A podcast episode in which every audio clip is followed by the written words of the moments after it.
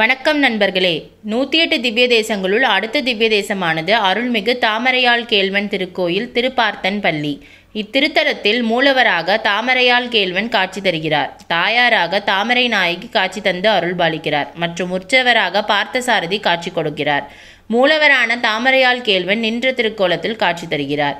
இத்தலத்தில் மேற்கு திசை நாராயண விமானம் சங்கசரஸ் தீர்த்தம் மற்றும் மங்களாசாசனம் பாடியவர் திருமங்கையாழ்வார் ஆகும்.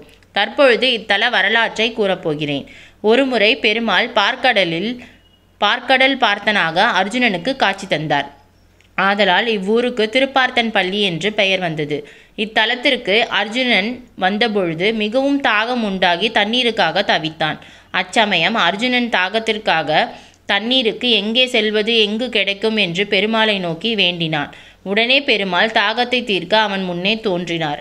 ஆதலால் இத்தலத்திற்கு பார்த்தன் பள்ளி என்று பெயர் வந்தது. தற்பொழுது இத்தல சிறப்பம்சங்களை கூறப்போகிறேன். பார்த்தனுக்கு தனி சன்னதி இருப்பது இத்தலத்திற்கு ஓர் சிறப்பாகும். இந்த திவ்ய தேசத்தில் தாயார் தாமரை நாயகி என்ற பெயரோடு காட்சி தருகிறார்.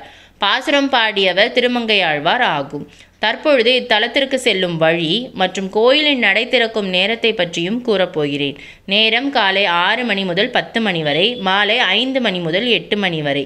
வழி இத்தலம் சீர்காழி பேருந்து நிலையத்திலிருந்து பதினோரு கிலோமீட்டர் தொலைவில் அமைந்துள்ளது. நன்றி வணக்கம்.